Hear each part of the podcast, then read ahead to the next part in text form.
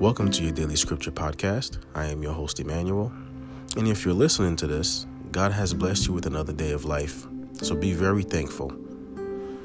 This is episode number 18, and today's word will be coming from Hebrews 6, verses 13 through 20.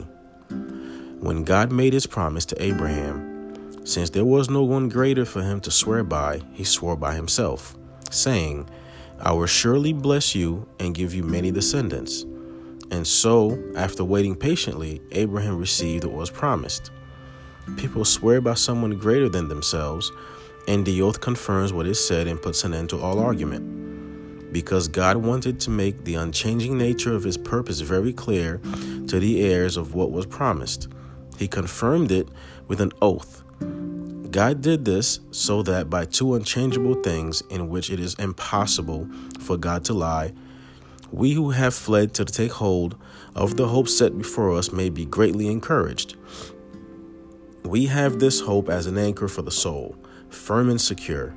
It enters the inner sanctuary behind the curtain, where our forerunner Jesus has entered on our behalf. He has become a high priest forever in the order of Melchizedek. The word of the Lord is blessed. I pray that God continues to shower you with His grace, His love, His mercy, and His peace. Amen.